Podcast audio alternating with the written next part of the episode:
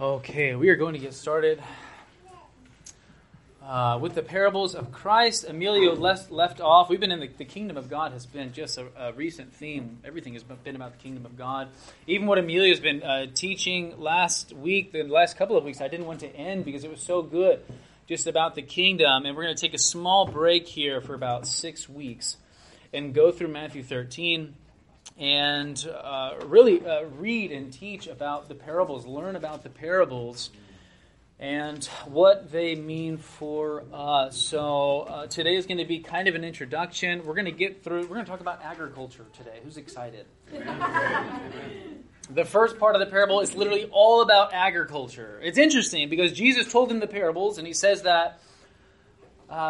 To you, speaking to his disciples, to you it has been granted the mysteries of the kingdom. But to them, those who are outside, it has not been granted to them to know the mysteries. So, what did Jesus give, give the multitudes?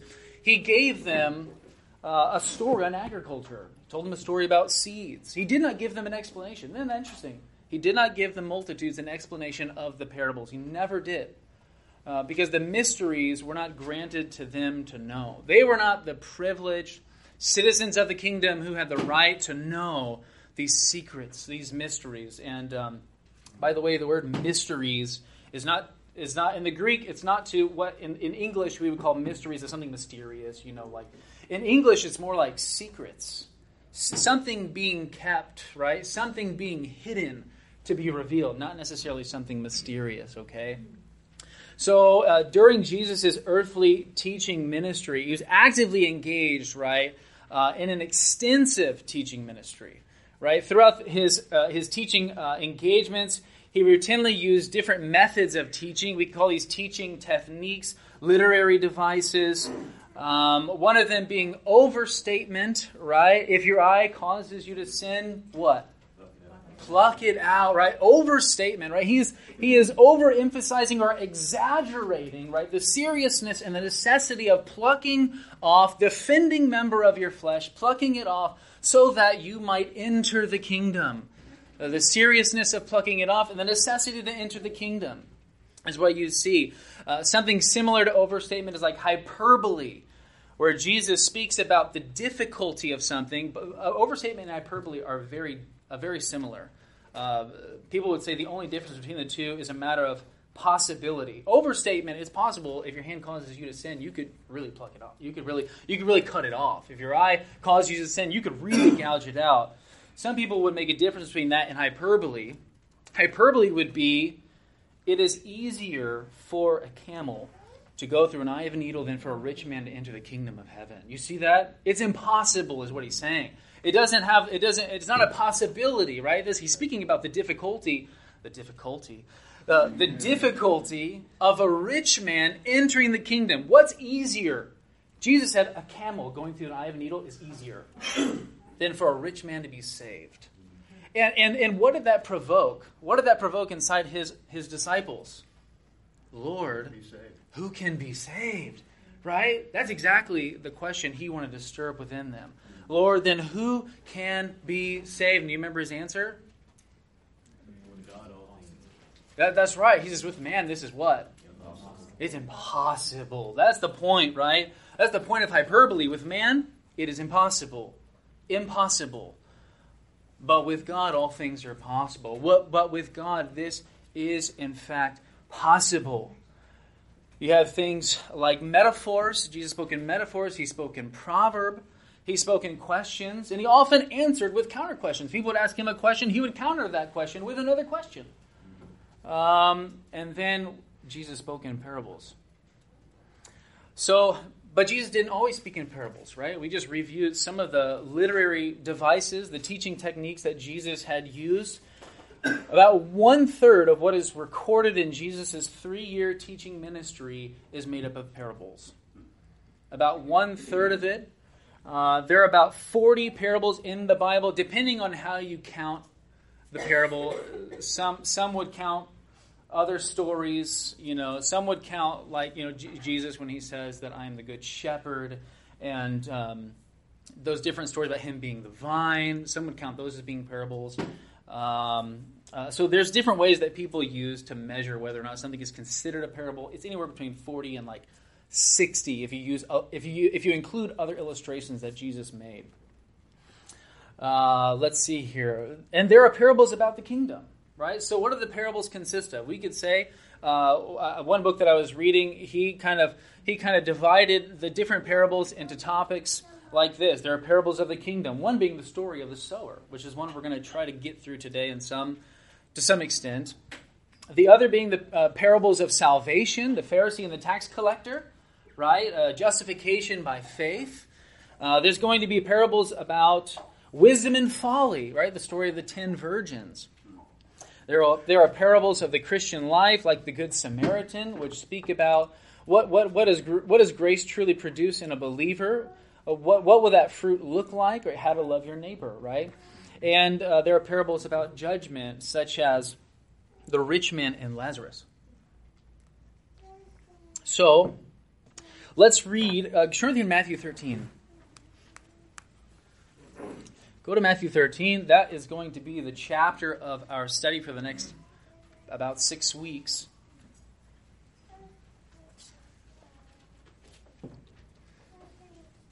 Matthew 13, and I'm going to read for you the parable as the multitudes received it.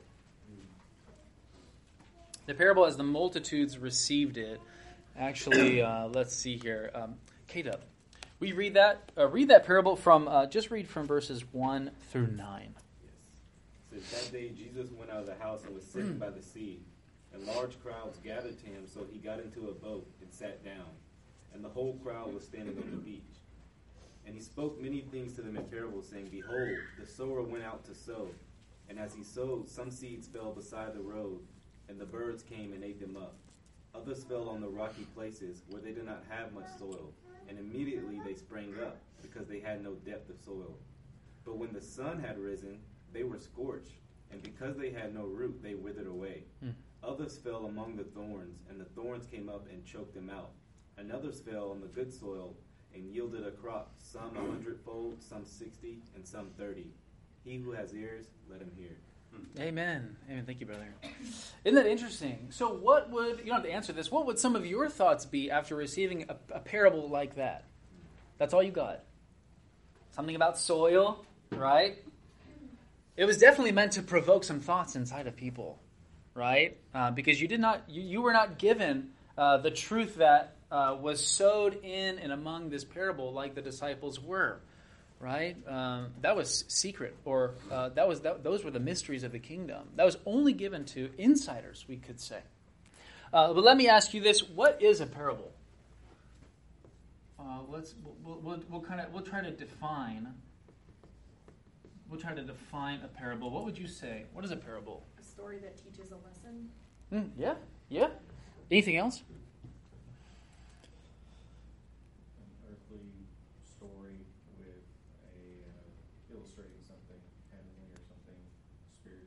Sure, sure. Yeah, no, I think that's good. I think uh, we could say a parable is a word picture. Right? Jesus used word pictures a lot. Uh, you see them being expressed in a simile or a metaphor, and they teach something that is true. Right? These parables they teach something that is true. Uh, it's a spiritual truth dispensed through analogy, uh, is is we could call a parable. Some are shorter, some are longer.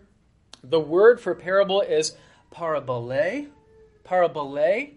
And um, this word, kind of breaking it down, I'm going to transliterate it for us. This word, this word para here, uh, make sure I have this right. Okay, this word here, para, means beside. Right? And then there's another word. I'm sorry if you cannot see that. Write too small. Um, this word here is going to mean to throw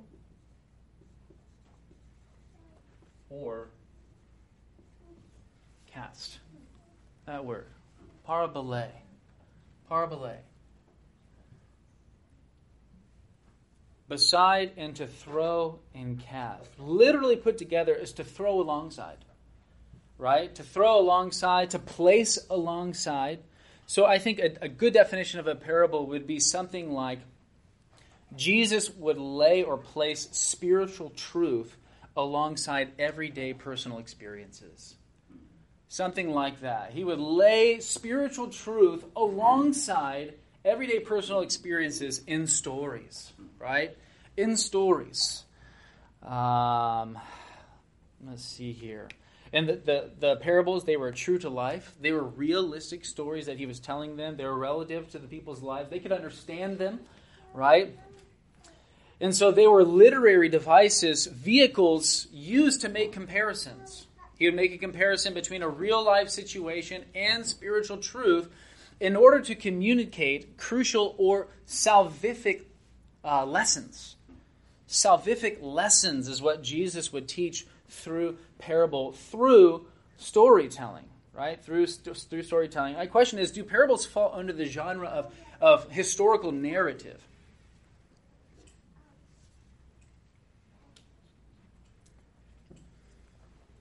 A tough one, right? No. no, that's that's right. That's right. They do not. They are not pers- They are not uh, historical narrative. There's a big difference between a made-up story, which is what the parables are. They are made-up stories. They're and they're used to uh, explain points, principles, right? Salvific lessons. There's a big difference between that and historical narrative, which people use in order to recount uh, actual events that took place in space and time, right? So there's a big difference between those. And so, though they are recounting, right, uh, um, though they though they are not, sorry, recounting um, uh, information or stories like historical narratives, they are realistic stories, right? They still engaged the audience. They were appealing. They attracted the masses.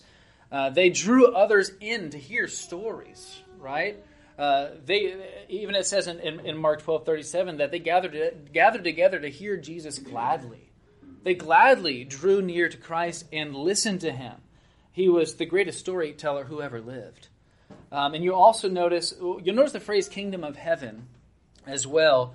Um, as he goes into uh, when you're going to you're, you're going into all these different parables, you'll notice he's going to say the kingdom of heaven is like the kingdom of heaven is like and uh, this is this is used. He mentions the kingdom of heaven multiple times, and I think Emilio mentioned this. There's no real difference between the kingdom of heaven and kingdom of God. That's my take. Others disagree with that.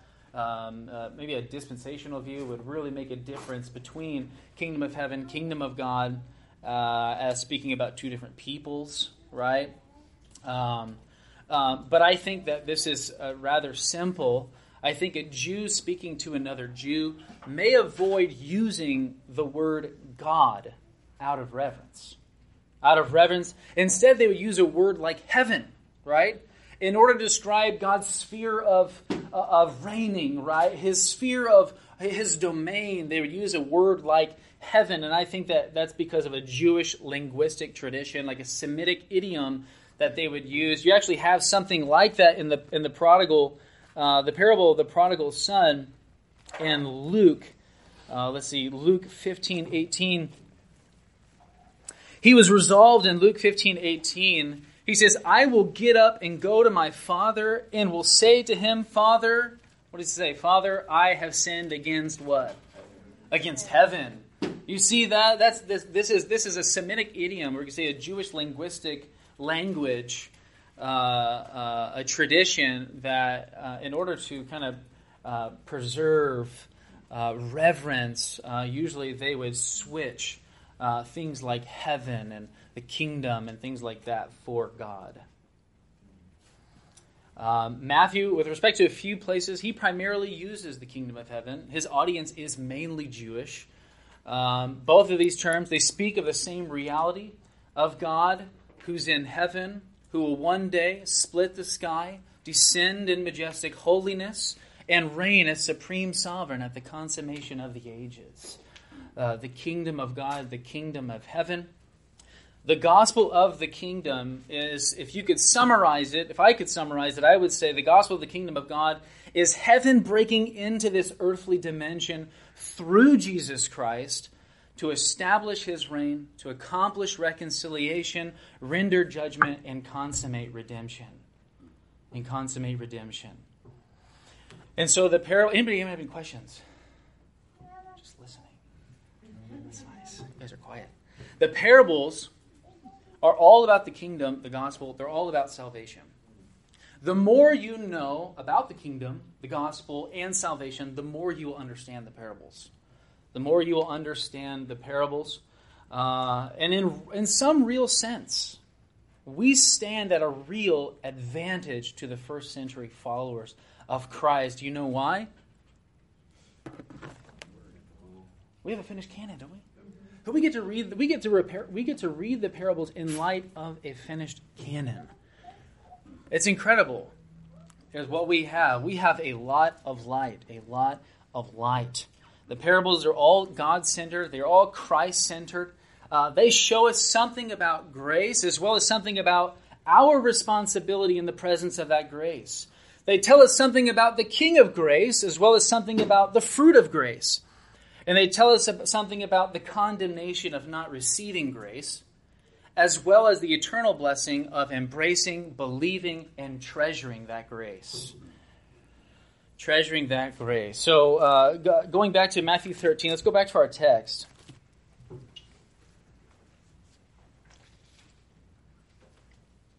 We will see how much we're able to get through with some of this. We are not going to be able, it looks like we're not going to be able to go through, um, we'll, we'll try to finish just the first section of this today if we can.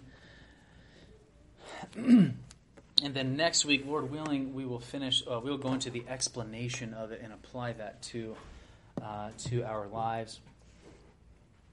Looking at the purposes of parables, I want to talk about that next. The purposes of parables. What might the purpose of a parable be? What do you think? Why do you think Jesus would speak in parables? What's so significant about parables? Why were they used? Think uh, it's to help people, you know, man, to grasp a, a concept, right? It's trying to be expressed. That's just, you know, you can't really use. Hmm. I guess uh, you, you just again just yeah, trying to understand a concept. Okay. Okay, I would say that's right in part. In part, but it's it's definitely half the answer. I think that's good. I, there's actually a lot of answers, but that's that's definitely part of it. Anything else? You have to uh, hide hide things. Mm. Um, you have to communicate truths in a way we can understand, but also to hide. Um, to hide information. Hide. Yeah, Jesus says that. Um, that's the reason why he gives spoken parables. yeah. You know, so that someone understand. Yeah, that's good. Isn't that interesting? You know, some people have taken what Jesus what Jesus teaches and um, and and uh, this this this aspect of his ministry of him being uh, a storyteller, him telling parables. They would take this and say, "This is the reason why we should we should start telling stories in the pulpit."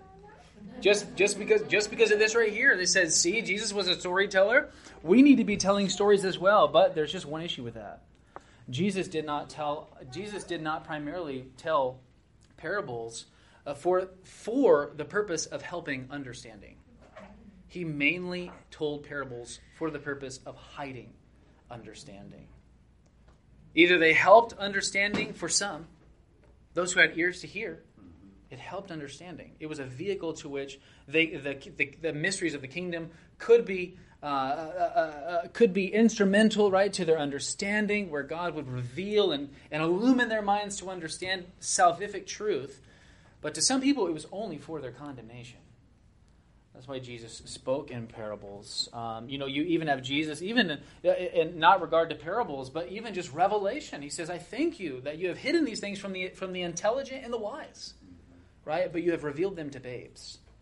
And so, uh, even in the ministry of Christ, uh, you see these things kind of you see these things going on. But you, we have the answer here in, in Matthew thirteen ten.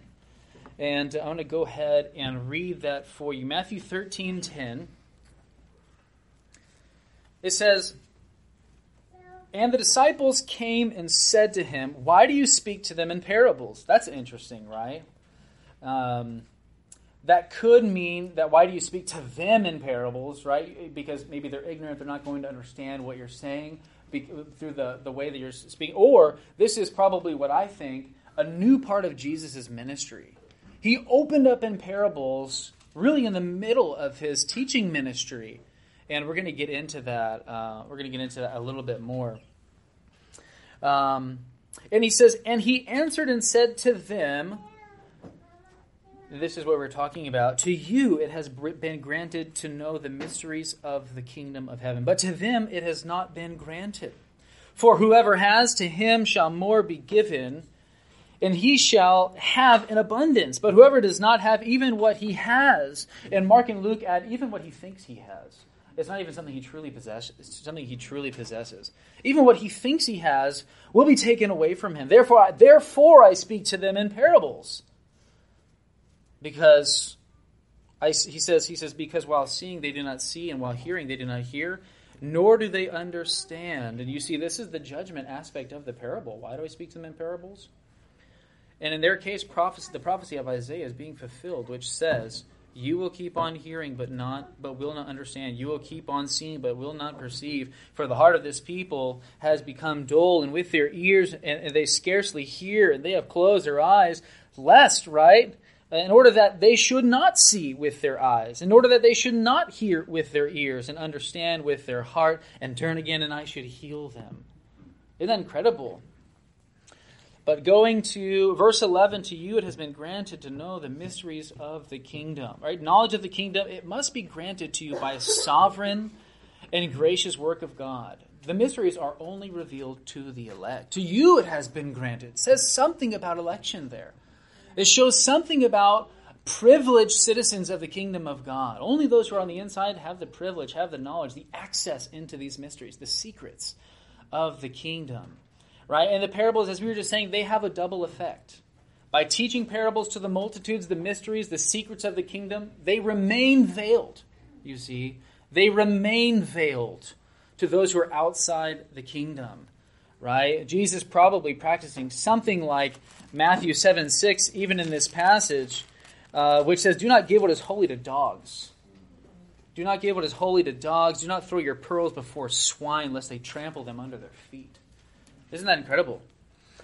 Uh, but to those on the inside, on the other hand, those on the inside, the, uh, by teaching in parables, the Holy Spirit unveiled the mysteries by giving them spiritual ears to hear, right? By illuminating their minds and the objective of the parables, it was to effect change and bring hearers to repentance, uh, to create kingdom citizens. In verse 12, right, some things were granted to some, right? The mysteries were granted to some, but the mysteries were not granted to others. Some received spiritual knowledge, others received nothing. And so we read in verse 12, For whoever has to him shall more be given. And I think that means light, salvific light, wisdom, knowledge, secrets, understanding. To him, uh, for whoever has to him shall more be given. Uh, this is following verse 11. And he shall have an abundance, right?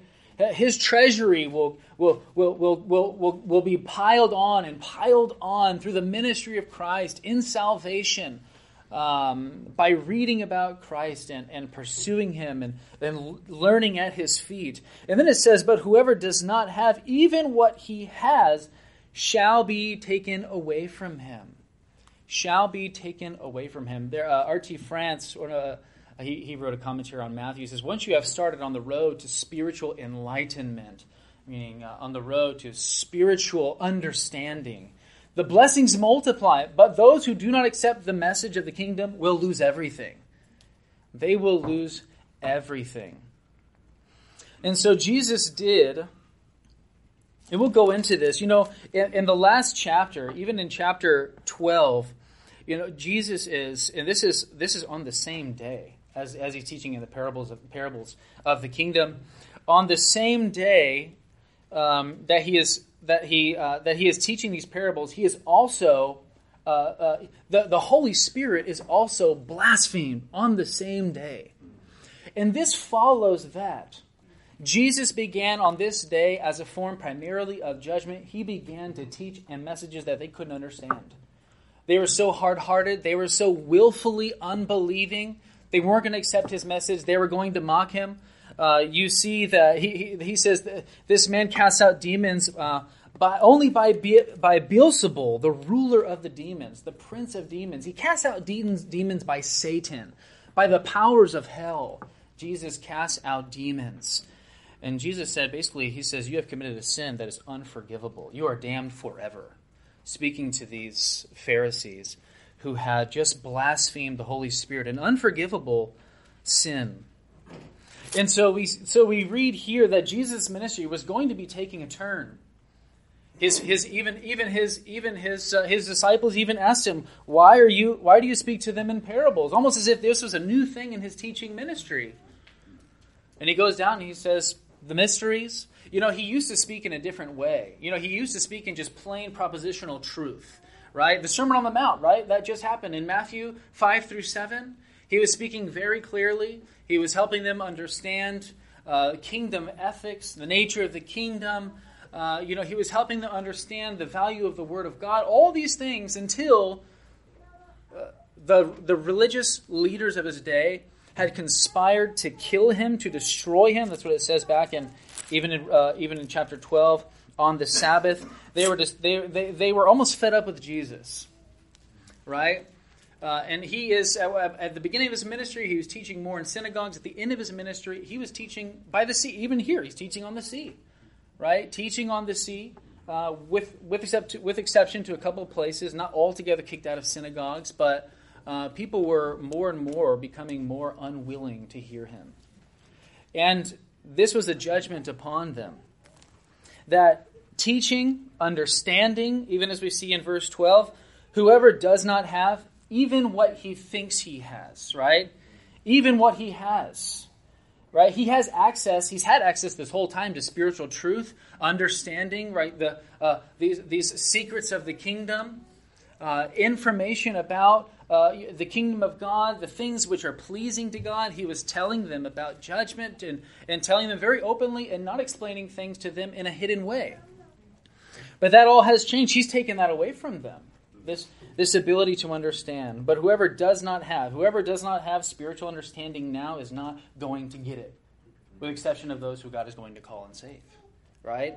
But primarily, uh, this the form of teaching that Jesus was going to give them, and it goes on and says, and he he did not speak to them without a parable, right? And this was towards part of the the half, maybe like a one and a half to the uh, to the uh, moving on to this uh, the the, the two year mark uh, going into almost his three year mark in ministry.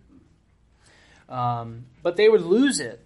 And, and there's even uh, maybe even a small reference to that in verse 19. Uh, Matthew 13, 19, it says, When anyone hears the word of the kingdom and does not understand it, the evil one comes and snatches away what he has, what he has sown in his heart. You see that? The word, that knowledge is being taken away from him. Even what he thinks he has, it will be stripped from him. And then it goes down and it says, Therefore I speak to them in parables, because they're the ones who fit this category. Uh, right? He, he mentions that what? He says, Because while seeing, they do not see. He says, They're blind. I speak to them in parables because they're blind. And while hearing, they do not hear. Uh, they do not understand. Because they are blind and they are deaf. This is why I speak to them in parables. They are willfully unbelieving, willfully being hardened uh, in his day. And, uh, and this is why he, he, he fit, they fit the category of those who are without in verse 12. He's not going to give them anything else. You see, he is not going to give them anything else. They are those who do not understand. They are those who have not the mysteries, and they do not get the mysteries uh, as a form of judgment. And it says in verse, verse 14, and in, in their case, the prophecy, prophecy of Isaiah is being fulfilled prophecy of Isaiah is being fulfilled. Um, even in Isaiah's day, Isaiah's goal in, in his day was to ensure uh, that others would not understand the message. Um, and Jesus here following in that trend. But look at what look at we're quoting from the LXX, quoting from the Septuagint. Look at where he casts, look at where the, the responsibility is laid. You have in verse uh, it says, verse four, going down to verse fourteen. You will keep on hearing, but will not understand. You will keep on seeing, but will not perceive. For the heart of this people has become dull, and with their ears they scarcely hear, and they have closed their eyes. Isn't incredible? They have closed their eyes, lest they should see with their eyes, hear with their ears, and understand with their hearts, and turn again. Right? And he says, and, and I should heal them. And I should, Landon is, is, is Yeah. interesting. It kind of sounds like Pharaoh. Remember Yeah. Pharaoh hardened his heart. Mhm. It says then the Lord hardened his heart. mm-hmm. Pharaoh hardened his heart, and the Lord. Yeah, it kind of reminds me of that. for um, uh, John MacArthur on this. He says, Because they chose to ignore God and His Word, God judicially locked them up in their unbelief so that they would fear His judgment. And so this indictment is ultimately placed upon their own head because they were responsible for closing their eyes. They were responsible for hardening their own heart. And we see verses 16, verses 17, but blessed are your eyes. It's a blessing if you have eyes to see and ears to hear. It's not something you want to abuse. The privileged position of seeing and hearing the kingdom because you were once in a position where it was not granted to you. It was not granted to you to know this information, this knowledge with, with deep understanding and, uh, the, the, and, and, to, and the, the kind of transformation that it happens, the, the blessings of being a believer. Um, those, they, they are, those who are inside, they truly have uh, a privileged position. And verse 17, he goes on and says, For truly I say to you that many prophets and righteous men desire to see what you see and did not see it, and to hear what you hear and did not hear it. Right? It even explains how godly men desired to see the things that were being revealed in Jesus to his disciples. The things that were being revealed, which in times past was not revealed to them. With the same clarity, with the same understanding, right? The Word of God was still unfolding uh, God's kingdom, its fulfillment, which Jesus proclaimed, they were just prophesying of. And so uh, they were not seeing the fulfillments as we are seeing the fulfillments. uh, what time is it? Wow. I don't even know. It's terrible. Um, we uh, other things to know about parables are um, uh, they bring truth home. They bring truth home with power and conviction. You remember Nathan? He told a parable to David. Do you remember that? He started speaking about the ewe lamb, about a poor man, how he, you know the king wasn't willing to sacrifice his own livestock for someone who was coming in, for a foreigner who was coming in, and so he took the poor man's livestock and he slaughtered it and fed it to the, the sojourner, the one who was coming in. And David said that man should be killed. And what did Nathan say? You are the man. You are the man. You are the man who has committed injustice and iniquity, right? You are the man who has taken another man's wife. You are the man who has had her husband killed, right? He goes on, he lays these indictments, and he repents, and God's judgment falls upon him. And so parables do, they bring truth home like that. They have the ability to drink, bring truth home like that. They're very graphic. Um, yes. Kind of along those lines, it kind of takes you outside of the picture and besides just coming at somebody. Let me see how I want to say this. It allows somebody to kind of make a decision about a moral issue Hmm. without feeling it's like it's about them, so having their bias in it. Oh, right. And then He- they can truly see what's right and wrong, Oh, right. and Yep. then be brought back to the how my reality is. kind of you give them a scenario, let them judge, Yeah. and then flip it on its head, Yeah. right? We only have a little bit of time. I was going to tell you about interpreting the parables, but I only have six weeks, and I, I, I got to get through this. Um, uh, but what I want to do is is is take you through the soils if I can, real quickly. Okay, I want to take you through the soils and maybe shed some light on uh, on w- what was Jesus showing to um, the multitudes. What was he showing uh, to the multitudes? Uh, go to verse three. Matthew thirteen. By the way, where Jesus was, uh, it's so interesting. I was going to include this, but it says even on uh, even on verse one, what does it say? On that day, Jesus went out of the house. Where Jesus was blasphemed was inside of the house. Is it, it was inside of the house. If you go up to if you go to the last if you go up to some of the last verses uh, uh, of chapter twelve, um, it says that people were coming and telling him. He says he's, he says, "Behold, your mother and your brothers are standing outside, uh, seeking to speak to you." They're outside the home. And our chapter, uh, and this is where this is all linked when you go through uh, uh, the, um, uh, the the blasphemy of the Pharisees, uh, their their conversations with him, and while he was still speaking, verse forty six of chapter twelve, right? It says his mother's his mother his brothers came on the outside of this house, wanting to get inside to speak to him while he was talking to the multitudes, and then on and then the, the parables end when he leaves with the Spirit of God being blasphemed and goes out to the seashore from the house. That's what's happening here in this context. On that day, Jesus went out of the house and was sitting by the sea. Verse 2 And great multitudes gathered about him, so that he got into a boat and sat down, and the whole multitude was standing on the beach. And he spoke to them many things, and uh, many things to them in parables, saying, Behold, right? Behold, which is interesting. It's possible that Jesus could have been pointing to a sower in a field where he was on a boat. He, was, he was uh, on the Sea of Galilee. There were tons of hills, open fields, and he could have used a man who was sowing as an example for this parable. He says, Behold, behold. He says, The sower went out to sow. And as he sowed, some seeds fell beside the road, and the birds came and devoured them. Right? Um, I got to be like a turbo teacher right now. What do you think of when you think of road? That seed was thrown alongside the road. What comes to your mind? Gravelly, hard. He said roadkill. hard, gravelly. Hard, rugged. gravelly, rugged, right? Maybe the modern mindset is like, oh, concrete, of course. Yeah. Concrete road, right? Sidewalks, you know, something like that. Um, uh, but it was different than that. So there would be, there would be, uh, this would be, they would have, sowers, farmers would have very slender fields, narrow fields, and alongside them would be footpaths. They would, there would be footpaths here. That's a footpath.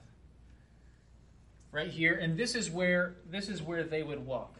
They would walk along their fields, right, and um, these are going to be like the rows here of their uh, of their field, and they would walk alongside these roads here, and they would fling seed from their sacks like this, and they would throw it out here. It wouldn't be such a wide field, but it would be narrow strips of land that, and then there would there there would be another one on this side another one on this side. And so they could come and from one and they could they could throw seed. And what these little paths that it was sowing on, because he would come from here and he would throw he would throw seed and either the wind, right? Either the wind or just the power of this throw across here would inevitably cast seed all the way across and some would land on the road. Some would land some would land on the road. And um, this road here in our Bible, hodon, it's, it's, about, it's about a path. Uh, it means a path. Uh, it means uh, a, a, way or a road, specifically in a field. So think of a pathway in a field. What Jesus is speaking about here is a footpath, right? So something that something that you would see a very hard dirt compacted. If you've ever been like uh, hiking or something, you've hiked on probably like a dirt path where there's just no vegetation, right? No, but it's only dirt and it's just been laid low because so many people have traveled on it.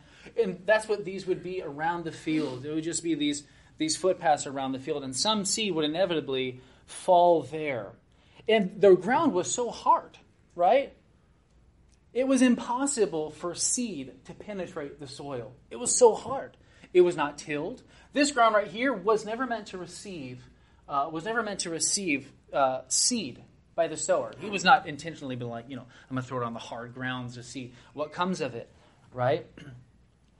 Um, and so it's impossible for seed to fall into, uh, or to, uh, you know, to be, uh, to penetrate that soil. And uh, you know, Al Martin, he actually has, he actually has this quote. He says, "The state of the soil determines the fate of the seed. The state of the soil determines the fate of the seed, right? And so, but in this case, seed was either, if it was thrown on this footpath here, it was either what? It was trampled on. That's what our text says. It was either trampled on or birds came and devoured them. Now, uh, farmers and seeds, they, like birds and seeds, they they love each other, right? They, uh, birds love seeds, and therefore uh, farmers hated birds because they came and tried to pluck up their seed. The footpaths was the easiest way for them to come. They're constantly shooing these, shooing these birds away from eating their seed. Isn't that incredible? Shooing these birds away, which, uh, what, what does that correspond to, the birds? Satan coming and stealing the seed and stealing right just like in his in his in his demonic his his devilish workers coming alongside and stealing the seed this is what would happen and, and you this would happen in, even in farms uh, when the sower they had a huge bird problem um, verse 5 verse 5 says others fell on the rocky places and where where they did not have much soil and immediately they sprang up because they had no depth of soil. But when the sun had risen, they were scorched, and because they had no root, they withered away. Luke 8 6 adds that it withered away because it had no moisture. So it even adds that uh, it even adds that little part there. Now, what are you thinking when you think about rocky soil? What comes to your mind? What kind of soil was it? Gravel. Until Kind of like gravel. it's not tilled. Untilled. Soil and a lot of rocks. Big rocks. Yeah, yeah. It was. Your garden, if there's rocks, you can't get into a good hold. Yeah. Uh, this the, the issue uh, the issue with the land. It was very rocky land, but it might not be exactly what we what we imagine, right? Um, it wasn't necessarily soil mixed with gravel or like rocks. Um, or just you know a bunch of rocks like in the ground, right? As long as farmers could help it, right? They they were they were uh, they were very keen. They were they were very watchful. They they were very careful to make sure that they filtered their fields of rocks, because it, it's not good for their their their uh, their finances. It's not good for their farming, their sowing. And so the farmer he would never sow seed on a bed of rock. Neither would you. I know that none of you would ever sow seed on rocks. Uh, but these farmers, it was their, it was their, this was their livelihood. They did not sow seed on rocks uh, either. But the issue at hand here was underground rock beds, underground rock beds that could be anywhere between a foot or so underneath the soil, underneath the soil. They they could be sitting. That field could be sitting on a layer of hard rock, and they would never even know it.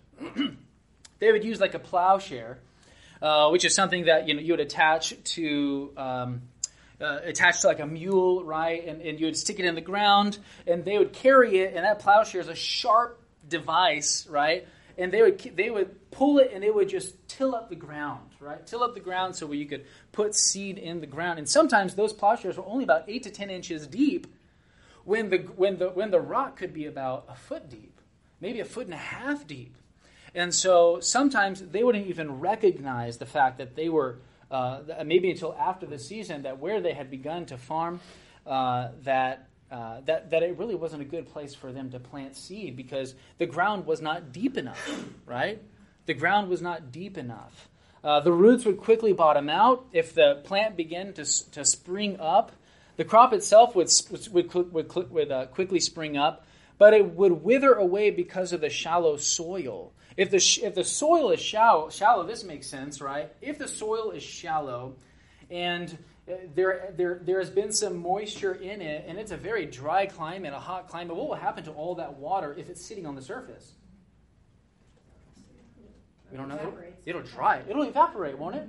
It'll evaporate. It will dry up because uh, the, the, the, because the moisture doesn't have the ability to go down deeper. It's being hit by these rocks, and so the moisture is really sitting on the top of the soil, and uh, the roots aren't able to go down deep enough.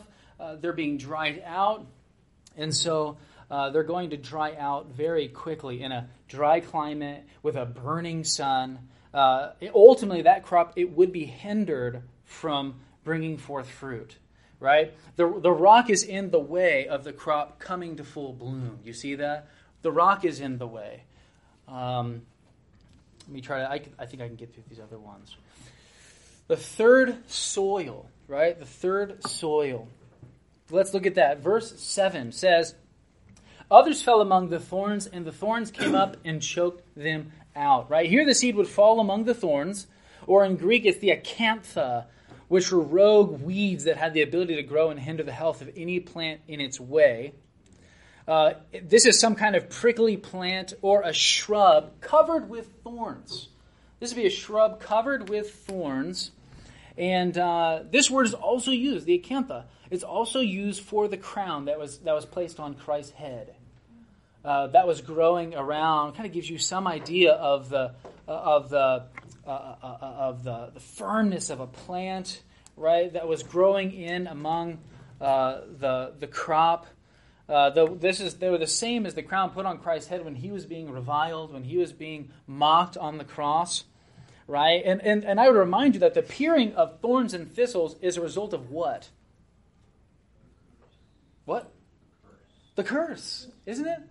The appearings of thorns and thistles is a, res- is a result of the curse. You see that in, in, Genesis 3 17 through 19, that the ground is going to produce thorns and thistles, right? Uh, really incredible. I thought that was interesting. And I'm not trying to look too deeply into that event or to that fact. But it is interesting that thorns exist because of our sin. Thorns exist because of our sin. And here we have Christ wearing what was the result of our transgressions.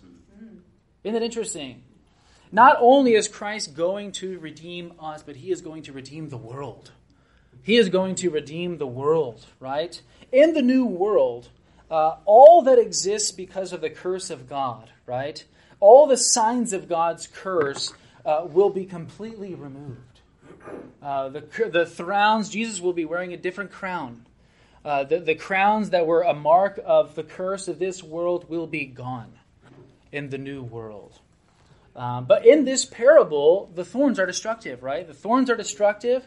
If a farmer pl- uh, plows some seed, uh, if or sorry, if he if he plows and sows seed in a field, he's not going to be aware of tiny weed seeds. Uh, farmers would usually carefully plow their fields. They would filter their fields of some things, but some seeds and very low uh, roots and things like that, sometimes they just missed. And so when they began to sow seeds, sometimes they would just sow it among the weeds. They would sow it among other seeds, some things that they just couldn't catch with their naked eye, especially with the, the you know, as a matter of the, the size of the field. Some things would just escape their notice. Uh, and so left in the soil, uh, to grow alongside good seed and crop. They had the ability to absorb much of the moisture and nutrients in the ground. You see that? As well as grow up with huge prickly leaves. Some of these grow up with huge prickly leaves uh, and block the sunlight from the good crops. These, these bushes, these thistles, and the prickly plants. You should. You, we don't know exactly. You know, there, um, there is. There's one. I, I know you're like, no, stop. there, there's one plant called it's called the uh, it's called the uh, the crop the, the thorn thorn of Christ thorns of Christ something like that it's called which people think is uh, possibly what was put on Jesus' head. And it's this it's this bush that has like one stalk coming up from it and it blooms like a beautiful flower. And the stalk is just absolutely laden with thorns about I don't know anywhere from one to two inches probably and then the leaves are huge, strong, fibrous leaves that are prickly and, uh, you know, they're like they're like ten times as the size of those you know things that we see in the ground that are like really sharp that you don't want to land on if you fall. Um, and so uh, there's all kinds of plants. We don't know exactly which one. Uh, we don't know exactly which one, uh, uh, what the plant was that he used. But this is interesting, though. and so there was uh, there was good soil uh, but what would happen is that these, these plants would come in, they would absorb the, the moisture, the nutrients, and they would grow, blocking the sunlight, and therefore choke the life out of other crops and seeds. Right? Uh, and, and so, what you see in all of these ones, all the, the first three seeds, is that they are hindered by something. They are hindered from something. They all wither, they all die. None of them bring forth a crop. None of them bring forth a crop. None of them are fruitful. Until the fourth soil, and we'll end on this.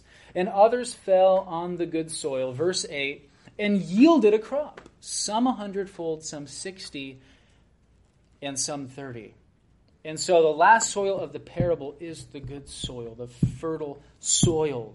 If a seed finds its way into a well plowed soil that has been stripped of dangerous and threatening weeds and is allowed to, for deep rooted growth because of the absence of underlying rocky layers, right? By God's grace, it will yield a crop. It will yield a crop. And that's all we have time for. Thank you. Amen. Let's go to worship.